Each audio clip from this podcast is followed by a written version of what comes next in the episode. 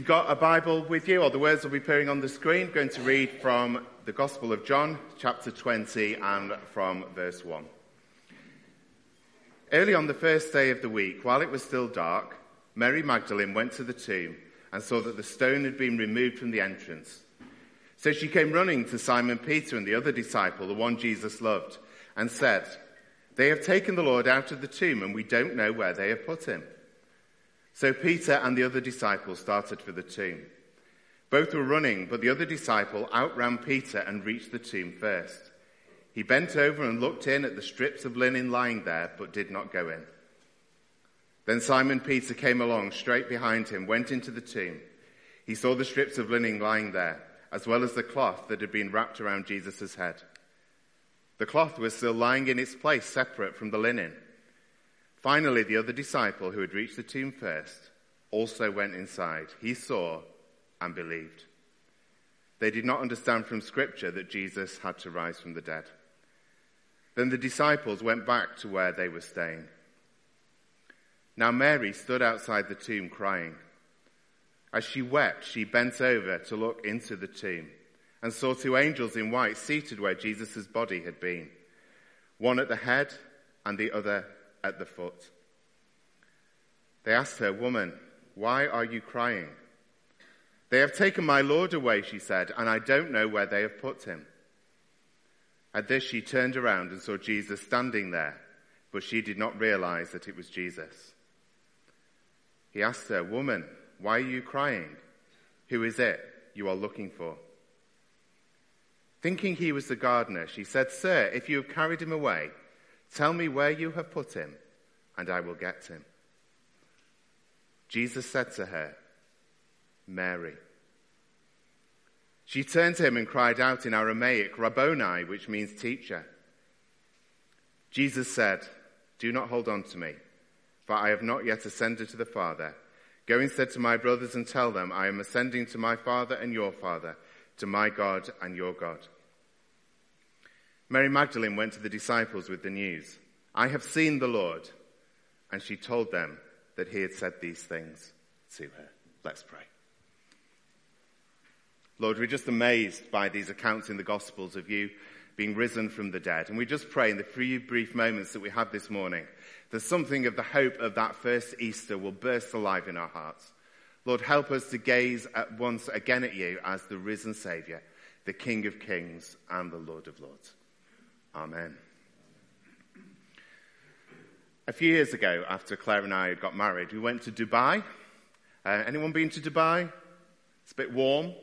If you've been, it is, it is very warm. Now, the good thing for me about going to Dubai was Claire was going on a work trip. She worked for Emirates Airline at the time, and she was all paid for and everything like that. I got to go, now this is the bargain of the century, for £45 for four nights in a four star hotel. What could be better than that? A bargain. So, we packed to go. Claire said very kindly she would put all the clothes in the suitcase because I was working right up until the time when we went to the airport. We got to the airport, we flew, everything was fine, got to the hotel. You step into the, the outside world there, and it is literally like stepping into an oven. It is boiling hot. So I go and get changed. Well, I tried to. I open the suitcase to find in the suitcase are four pairs of socks. That is it. that is it. That's all the clothes I had with me and the ones I had on. So the first part of that holiday was a clothes buying trip. Not exactly my idea of fun, particularly. But forgetting things. We all forget things, don't we? We all forget things. Sometimes we forget to set our alarm clock. Sometimes we forget to get the shopping. Sometimes we forget to put the recycling bin out and then we're left with all this mountain of stuff that we don't know what to do with. Forgetting is absolutely normal. It's natural. We all have to live with it. But what about being forgotten? What about being forgotten? That is quite different, isn't it? If you feel that you've been left out of something, that can be really painful and hurtful. I can always remember still being at primary school. I've probably told this story before, so apologies. Being stood there while the football teams were picked. And my best friend would be there picking the teams, and he would overlook me. And then everybody else would get picked, and I would still be stood there. There is no place for me in a football team. There is no question in football of which I am the answer. but that's the way, that's painful, isn't it? To feel that you are left out. It's one of the greatest fears of a human being. To feel that we don't matter, that we're not important to anyone. John chapter 20 sits on the cusp of hope. It's where the narrative in John's gospel starts to change. Now, we were journeying with John last Sunday. We were journeying through the events of Palm Sunday, where there's those crowds going into Jerusalem singing praise. We journeyed right through to the time when Peter, who'd sung the praises on Palm Sunday, is there at the crunch time at the fire and he denies Jesus. If you were with us or were watching on Good Friday, you will have seen that we went right to the desolation of the cross and beyond to actually the emptiness of Easter Saturday. When for those first followers of Jesus, those followers of Jesus who had felt they had belonged and that they were part of something, all that hope has gone. All hope goes when somebody dies. That's what happens. When you're in the tomb, there is nothing more to say. Three years of accumulated hope is dashed to pieces. Jesus had told them of God's love for them, that in him was supreme evidence of God's love. And yet it appears as that tomb is sealed, that so the hope goes with it. But then the gospel writers tell us in various ways that on that first Easter Sunday morning, some of the women go down to the tomb and they go down to anoint the body with spices. Now, John doesn't give us too much detail on that one, but what he does say is about Mary Magdalene. And the focus of these verses is really all about Mary and her conversation with the risen Jesus. Now, in John's Gospel, Mary is only mentioned once previously, and that's at the time of the crucifixion. The other Gospels tell us a bit more about her. They tell us she was somebody who was a big supporter of Jesus. She was often there. She was somebody who'd had evil driven out of her. But actually, she's received a bit of a bad press over recent years. Because in 591, Pope Gregory the Great decided she was a prostitute. Not quite sure why, it's not in the Bible. And so there's always this hangover that Mary was some kind of woman who'd led that, led that kind of life before. The Bible doesn't tell us that. It tells us she was somebody who was committed to following Jesus. And so Mary, while it's still dark, she goes to the tomb. And she sees, to her surprise, that the stone has been rolled away. Now, her first reaction as she comes back and tells this to the disciples, is a very rational one. You know, if the stone's been rolled away, what do you think's happened? Well, somebody's gone into the tomb, they've taken the body. Could have been a grave robbery, they were common in this time. It could have been that somebody has moved the body to another tomb. But that's the kind of rational way we think, isn't it? We don't expect something so unexpected as resurrection. So she simply says, They have taken the Lord, and I don't know where they have put him. Peter and John then run in in this account here, and it's interesting. John sees and he starts to believe. He starts to realize something amazing has happened. But they both of them leave Mary crying. She's there at the graveside in tears. She is weeping for the hope, for the Jesus, the friend that she has lost. But then, as that passage goes on, the events start to quicken. First of all, there's the angels. She recognizes the angels, interestingly, but she sees the angels and they say, What are you here for? Why are you here? What's going on? Then after that, she sees the risen Christ, but she doesn't recognize him. She thinks that he is the gardener. Well, who else would you think it was at that time of the day? It's early, early in the morning. She's in this place that there's a sort of garden and tombs around the place. She's probably thinking this is the person looking after this place. But she engages the risen Christ in conversation. She's still logic, She's still there, thinking it all through, thinking practically what has happened. But just pause for a moment. Let's just pause and think actually what is going on behind these scenes. What is happening is singularly the most important event in the history of the world.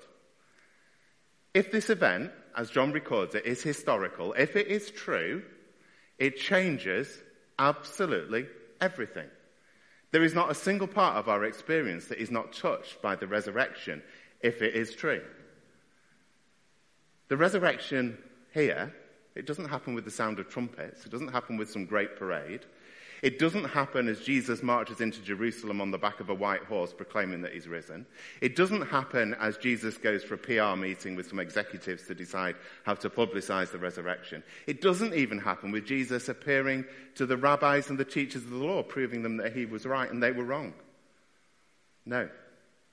We're in the point of being in a garden with Jesus talking to a woman who is crying, a woman in grief a woman all alone.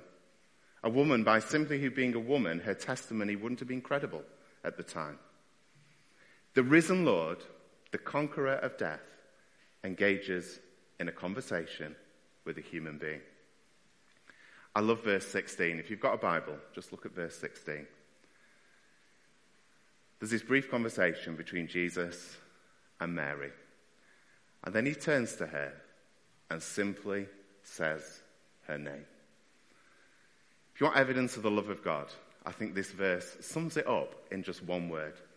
The risen conqueror of death calls Mary by her name. She is not forgotten. She is not forgotten. She has been remembered. She belongs. She is part of something bigger than herself. Just as the thief on the cross we heard on Good Friday, he asked Jesus to remember him when he comes into paradise, and he is remembered too. He is known, he is loved, he is accepted. But just think of this context. What is going on here is something far bigger than Mary. And yet Jesus calls directly to her out of love. Out of love. I don't know about you, but I've not found our world a particularly hopeful and encouraging place over the last two years. You think it's just over two years ago now since the pandemic started.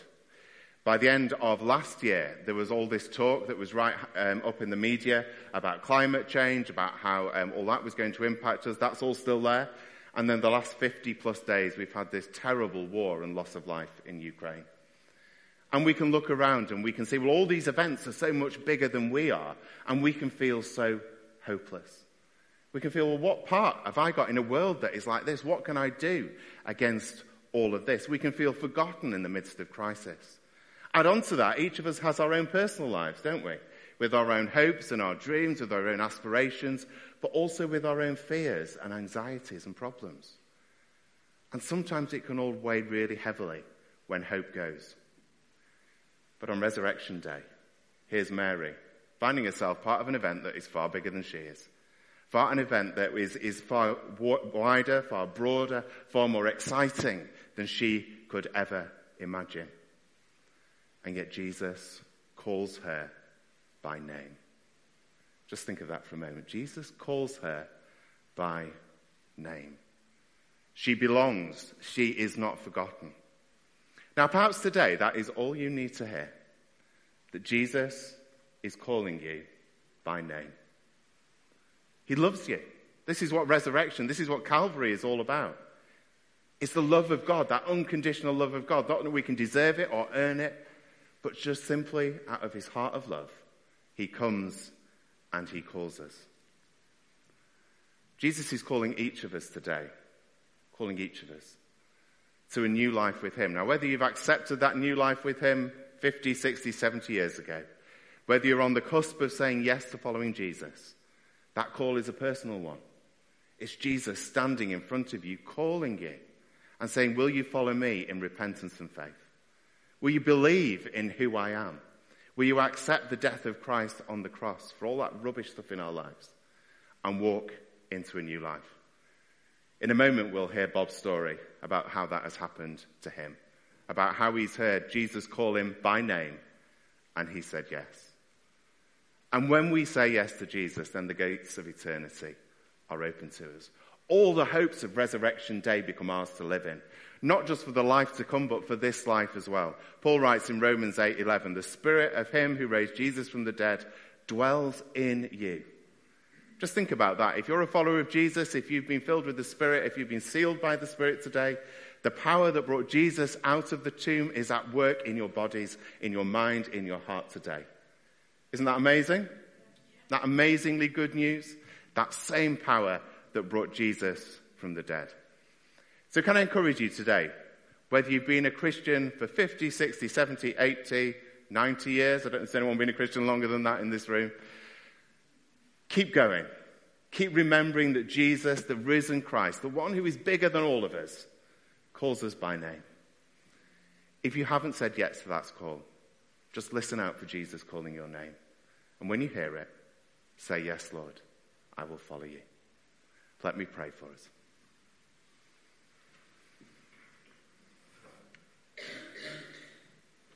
Lord Jesus, we thank you again this morning that you are the conqueror of death. We thank you that as you rose from the tomb, hope is reborn. We thank you that as you walked out of that grave on Easter Sunday morning, it reminds us that in you, when we follow you, we too will be raised on the last day and be with you forever and ever. And just as Jesus called Mary by name, so we thank you that you call us by name as well. Help us to respond to you this morning. For Jesus' sake. Amen.